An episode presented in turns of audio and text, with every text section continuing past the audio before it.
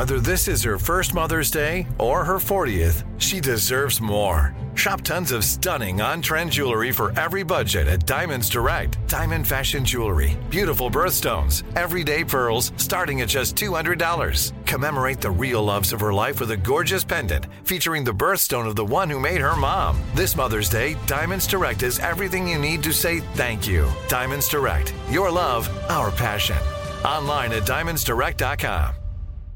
Life's better with American Family Insurance because our home policies help protect your dreams and come with peace of mind. Save up to 25% by bundling home, auto, and life. American Family Insurance. Get a quote, find an agent at amfam.com. Products not available in every state. Discounts may not apply to all coverages on an auto or home policy. Discounts do not apply to life insurance policies. Visit amfam.com to learn how discounts may apply to you. American Family Mutual Insurance Company SI and its operating companies American Family Life Insurance Company 6000 American Parkway, Madison, Wisconsin. I'm Saleha Mohsin, and I've covered economic policy for years and reported on how it impacts people across the United States. In 2016, I saw how voters were leaning towards Trump and how so many Americans felt misunderstood by Washington. So I started the Big Take DC. We dig into how money, politics, and power shape government and the consequences for voters. With new episodes every Thursday, you can listen to the Big Take DC on the iHeartRadio app, Apple Podcasts, or wherever you get your podcasts. The Big Take from Bloomberg News brings you what's shaping the world's economies with the smartest and best informed business reporters around the world. We cover the stories behind what's moving money and markets and help you understand what's happening, what it means, and why it matters every afternoon. I'm Sarah Holder. I'm Saleha Mohsin. And I'm David Gura. Listen to the Big Take on the iHeartRadio app, Apple Podcasts, or wherever you get your podcasts.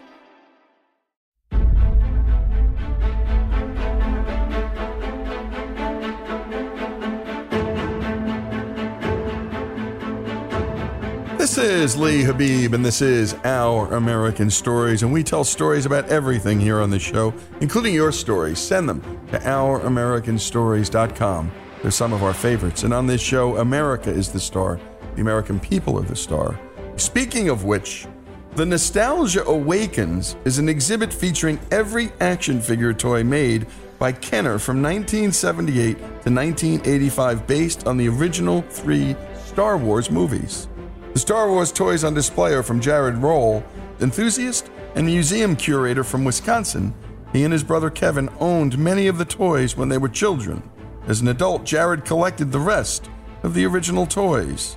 Here's Jarrod Roll to share the story of how Star Wars toys revolutionized movie merchandising, licensing, and even how kids play.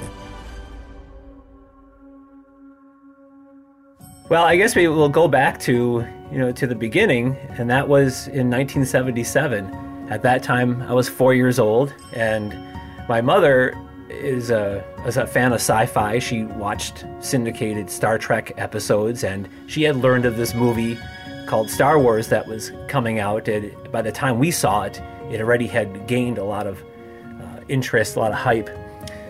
Star Wars was released in May of 1977 to only 32 theaters in the United States. Just to put that in perspective, so 32 theaters. It's uh, when The Force Awakens was released, it was it debuted in over 4,000 theaters. So again, there are people who have documented the story of Star Wars, you know, the little movie that could, and how it just changed everything. When that movie came out, there was nothing like it. It changed everything. It changed how we think about the relationship of toys and movies, uh, merchandising, licensing, how kids play. I mean, it really solidified action figure toys. I mean, up to that point, toys were not licensed for movies like they are now. They just, movies weren't around long enough to justify the cost for toy companies to invest in a toy line. So, with the exception of some evergreen uh, licenses like Disney, uh, Looney Tunes, you know, because they were around for, for decades and they had other ways of appearing. Unless it was a TV show, action figure and toy lines, they weren't made for movies. And so that's why when the Kenner Toy Company signed on to be the the sole producer of toys for the Star Wars movies, they were taking a risk. If you would go to Walmart today or, or Target or any place where toys are sold, you will see toys you know, in the aisle for blockbuster movies before the movie even comes out. That's a given. You want to just get the most out of it, help even create excitement for that property. But when Star Wars came out in 1977, kids like me who left the theater, we wanted toys for that movie, but there were no toys to be had. When George Lucas was in the process of creating Star Wars, he knew he had a story that would appeal to kids. So George Lucas shopped around the Star Wars license to the big toy companies first, saying, you know, I've got a movie coming out. I can't tell you a lot about it. I can't show you much about it because I'm keeping it a secret. But, you know, it's going to be science fiction and it's going to involve, you know, characters that I think will translate well into a toy line. And the bigger toy companies like Mattel and Mego, you know, they said, we'll pass. You know, there's too much risk involved. Quite frankly, you know, science fiction just really doesn't appeal to kids right now. And so it's not worth our risk to do that. That's where now the the Kenner toy company enters the scene. Now, Kenner at this point, they were a small toy manufacturer in Cincinnati, Ohio. They were a subsidiary of General Mills Foods. So if you've ever eaten Count Chocula cereal, you know, that's the company we're talking about. And they were just the, the small toy arm of, of General Mills. And so they were willing to take a look at it. And it was just one of those stories where, where you just had the right people working for Kenner at the time that saw the potential of this movie. And being a smaller company, they have slightly less risk and they can be a little more nimble than versus a, a giant toy company. And so Kenner Toys said, We will do this. We can do this. They shared some product samples with uh, Lucasfilm, and Lucasfilm uh, said, "Yeah, you, you, you know, we're we're on the same page when it comes to this." And so they signed an agreement with Lucasfilm, and they were the ones to make these toys. You know, people will, will tell the story about Bernie Loomis, you know, being asked the question, you know, he was, he was the president of Kenner at the time. What size should we make these action figures? And Bernie Loomis, well, you know, stretched out his his finger and his thumb and said, sh- "Luke should be this tall." Um, and that size was three and three quarter inch. The decision that Kenner made was based on the idea that they knew to make this toy line really, really catch on with kids, they needed to have a world for kids to play in. They needed to have environments, you know, what we call play sets. They needed to have vehicles for the figures to go in. And to do that, you can't do that inexpensively with a 12 inch toy line up to that point, up to up to 1977, 12 inch was a very common action figure or doll size for for boys' dolls or action figures. GI Joe really started that, certainly solidified it in the 60s and early 70s. But they knew to have a Millennium Falcon that you can't make a Millennium Falcon for a 12-inch Han Solo. There was it would be so expensive, and there, and, you know, and retailers wouldn't want it for their shelves because it would dominate an entire shelf for itself. And so the the three and three quarter inch line, you know, that that made sense. And Bernie Loomis made that choice to to keep the figures to that smaller size for that reason. But it would take a full year before action figure toys were even available for that property. So when Christmas uh, 77 rolls around, kids like me, we want we want Star Wars toys for Christmas. That yeah, Christmas is the time that we get our toys. And unfortunately, Kenner uh, you know, even though they're all working non-stop weekends around the clock to try to get toys out as fast as they can, there's no way they can get them to the shelves in time for the holiday 77 season. And we're listening to Jarrod Roll tell the story of how a small toy company beats the big company to the market on the Star Wars toy franchise. When we come back, more of this remarkable story about Star Wars on Our American Stories.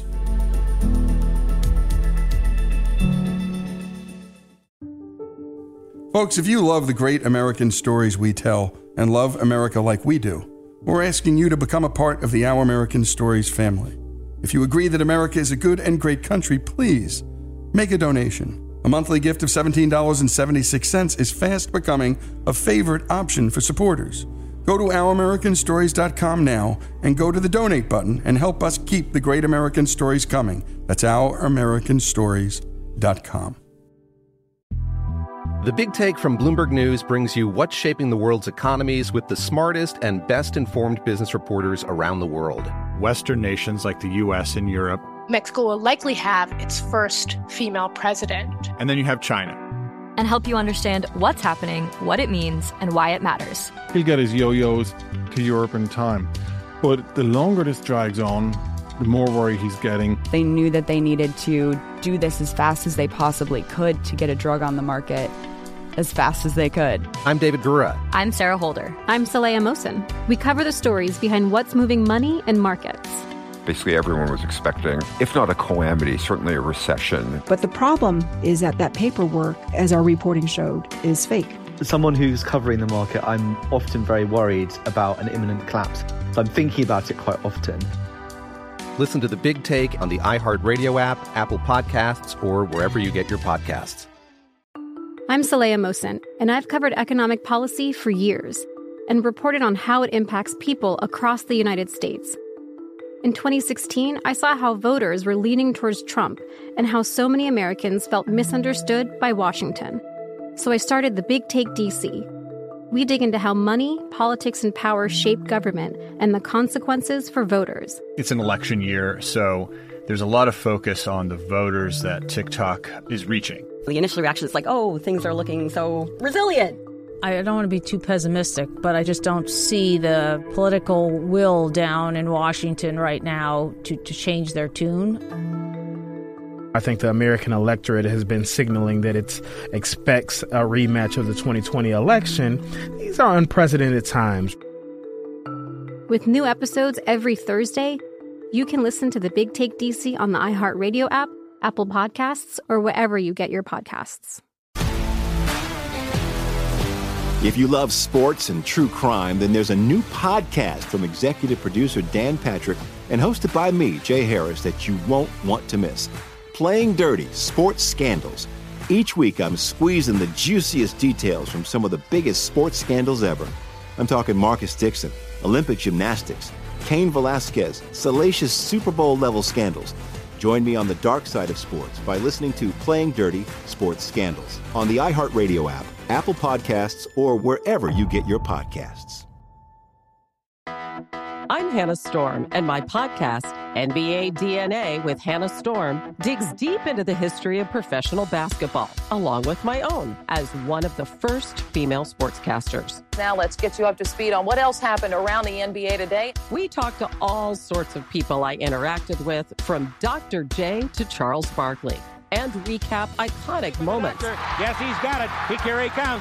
Way rock the baby to sleep and slam dunk. As well as some of the wild stories behind the scenes. We were like, what? What are we in for? The scoreboard crashes before we even tip a game off. Today, the NBA is a global sports and entertainment giant. Players are multimillionaires and cultural icons. Iguodala to Curry, back to Iguodala, up for the layup. Oh, blocked by James. LeBron James. And these stories are about how we got here, both on and off the court. And what's next? Listen to NBA DNA with Hannah Storm on the iHeartRadio app, Apple Podcasts, or wherever you get your podcasts.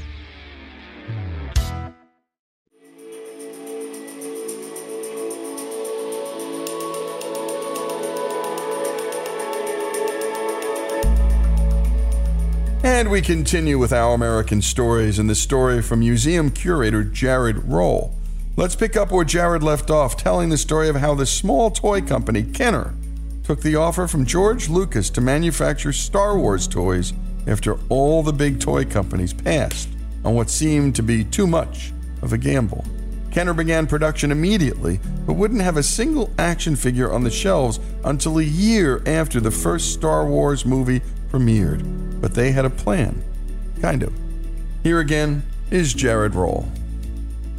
So rather than miss out on all the excitement about Star Wars, that Christmas, Kenner Toys, uh, this is Bernie Loomis is the president at the time, he and his team come up with an idea, and it was a very risky idea, and that was the sell an empty package to kids so that at least there's something to go under the tree that year. And what that was, it was called the Early Bird Kit. And it was approximately a you know 16 inch by 9 inch cardboard envelope, very colorful. Um, and in the inside, all you had was a, a cardboard display arena with pictures of of what the action figures will eventually look like. They're artist you know, representations of the, the characters translated in the action figures. So it's a little display arena, and then there's some stickers and uh, and then uh, a slip that you filled out and put in the in the mail. And then it says when these figures are available, you know, which is between February and June of 1978, you're gonna get them. You'll get Luke, you'll get Leia, R2, and Chewbacca, the first four. And so it was a real risk, and and some people scoffed at the idea. It's like, how, how, how, where do you where do you come up with the idea of selling an empty package for kids for Christmas? That seems like a non-gift, but yet at the same time, for the people that did receive those, for those kids that did receive those early bird kits under the the Christmas tree, right? It wasn't the figures, but it was the next best thing. It was a promise for the figures, and at least it was something. And by all accounts, the people that I spoke to personally who did receive one at Christmas time, or the accounts I've read, they were excited to get them. And many of them, thousands were sold. And it's one of those just wonderful toy stories that has gone down in history about when Kenner sold an empty package to kids when inside all you had was a promise, and that is, kid, you're going to be the first to get them when they're available. They're just not ready right now for you. Merry Christmas. So, the early bird kit, if you can find one sealed, like unopened, we're talking five figures. You know, I honestly, they don't come up very often. You know, but if you have one, like I have one as part of the Nostalgia Awakens exhibit, uh, I have the the you know, it's the original envelope, and thankfully the kid who opened it did a really nice job opening it just on the side, just to kind of slit the side open, just so carefully, had pulled the contents out, and, and so it has all the contents yet, and you know that thing cost a few thousand dollars to to buy. At least it did when I had bought it, because again, it's cardboard is what you call ephemeral. It's it's not meant to last forever. Now, I did not get the early bird kit uh, as a kid. Uh, at, at the time, I wasn't even aware of it as a kid. Where when I first started getting toys was when everybody else pretty much did, and that was going to be in spring of 1978. So I remember the day actually. So I would have been five years old, just about five. I, I yeah, because I turned five in April and it was springtime because it was warm out. And my, my, my mom and my brother and I were over at her friend's house visiting, and my mother's friend's son, Jamie, who is my age, he shows me a, a little Darth Vader action figure. And I bugged my mom. I said, Mom, they have toys of Star Wars now. Can you take me to go get one? And, you know, after enough haranguing, we eventually went to uh, what we used to call the, the, the, the five and dime store and I still remember the creaky wood floors and walking in there and that kind of smell of a, uh, a small town five a dime store and walking in and seeing the display for Star Wars and walking really quickly up to it and just looking and scanning with my eyes just to see what they made. And there in this end cap is a selection of, of, of action figures, you know, on, on blister cards. And I remember just standing there, and I would take one off, I'd look at the back, and then I'd set it in and, and just have to make a choice. And my mom's like, okay, make a choice, come on, ready to go, ready to check out. And, and I didn't know which one, and I could only pick one, which was really hard because I don't know what you do with just one of them. But uh, at the time, I remember C3PO was there, and and uh, R2D2 was there, and a Sand Person was there, but uh, but Luke wasn't there. Otherwise, I would have got him right away, I'm sure. But Chewbacca was there, and so he was the one I picked, and I took him home, and he was my first Star Wars action figure, and he's the one that, that just started it all. And then from that point on, getting Star Wars toys was such an important part of my childhood. You know, it was always on my radar. You know, if I could save any little bit of money, you know, and we would stop at a small, you know, at a store or whatever, or a grocery store sometimes carried them and they weren't very expensive. They were originally they were under two bucks a piece, so they're you know they're within purchasing power of a kid. But the real big you know big opportunity to start a collection would have been at Christmas of that year, Christmas of '78. Uh, my grandparents they were the ones that really gave us the toys. Or my grandparents, and they would also get the Sears and J.C. Penney Christmas catalogs in October And I remember that year getting, you know, laying down on the floor, their carpeted floor in their living room and turning page by page and just seeing those toys in there and just circling and circling and circling. And of course, we circled them all because you want them all. Uh, that year, uh, that Christmas was wonderful because we received a lot of uh, a lot of Star Wars product under the tree, and and that was amazing. Star Wars had such staying power in the late 1970s. I mean, we have to remember that it didn't just influence kids, uh, you know, kids' toys and kids' imagination. It influenced everything. When we go back and look and see the influence on entertainment, for example, Star Wars was parodied on, on Saturday Night Live. It was there were there were so many knockoff movies that were produced uh, during that time. You know, adults too, and, and, adults loved Star Wars as well. It wasn't just kids. It, it people back then of all ages really fell in love with that story and those characters. Everybody tried to cash in on the excitement surrounding Star Wars, so it was always there. It was always in front of us.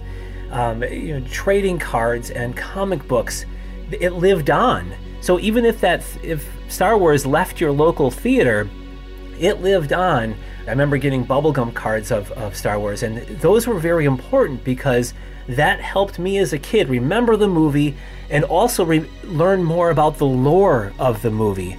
And these cards would tell you who the you know the names of the characters, and it'll tell you like what was going on in that scene because it happens so fast when you're sitting in the theater. And I only saw it twice as a kid, and so these cards helped fill in those gaps and really expand that story for me.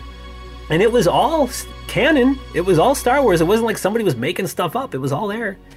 And so that that helped Star Wars stay in my mind uh, all throughout that time period 77 78 79 and then the excitement of empire coming out so it never it never waned it was always there and part of it too i wonder is that because we were never fully satisfied you know when when you're my kids today you know when they see a when we go to the theater and see a movie you know it's on dvd six months later and they'll watch it over and over and over and over again because it's a great movie but then it's just kind of, you know, it's, it's gone. And then, you know, the next great blockbuster comes along. I mean, we live in a time period now where we have so much, so many wonderful stories being told of properties that we're excited about, superheroes in space and things that, you know, that as a kid, this weren't there. And, and so it, uh, it had such staying power. That and the anticipation of the sequel. We had to find out what happened next. And when we saw what happened next, and we find out that you know the good guys really lose in this movie. Han Solo is frozen. Luke loses his hand, and Darth Vader is his father. Whoa, what's gonna happen next? Well, you have to wait another three years. Like, what a that was like a lifetime of waiting for that to happen. But it was always there, and people making products made sure we were always reminded of Star Wars. You know, they they they knew it too, and so there was always something there to remind us. Uh, oh, uh, books on tape. So we had, as a kid, I had a little storybook with a little cassette tape, and I listened to that thing over and over and over again. You know, and so I knew the movies well, not because I saw the movies a lot, but because of all this other stuff that went along with it. And great job as always to Greg Hengler. Jarrod Roll's story of Star Wars merchandising and something more on America and American lives here on Our American Stories.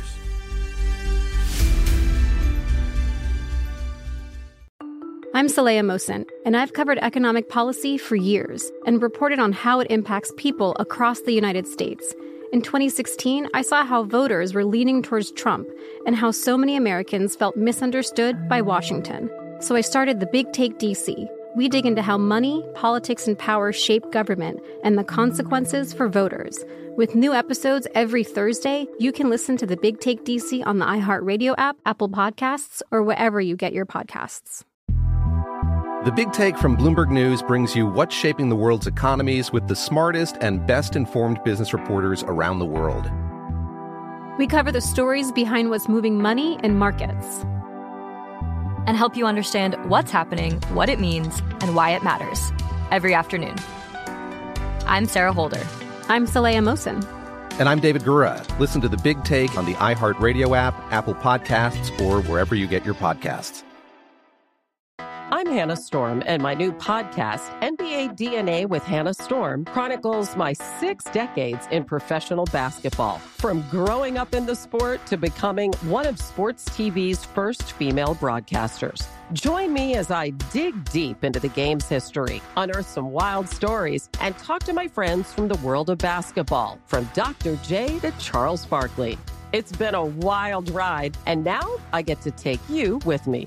Listen to NBA DNA with Hannah Storm on the iHeartRadio app, Apple Podcasts, or wherever you get your podcasts.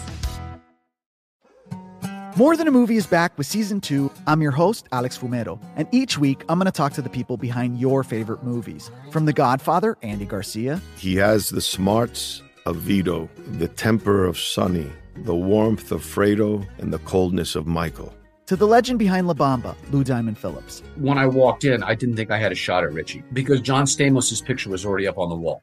Listen to More Than a Movie on the iHeartRadio app, Apple Podcasts, or wherever you get your podcasts.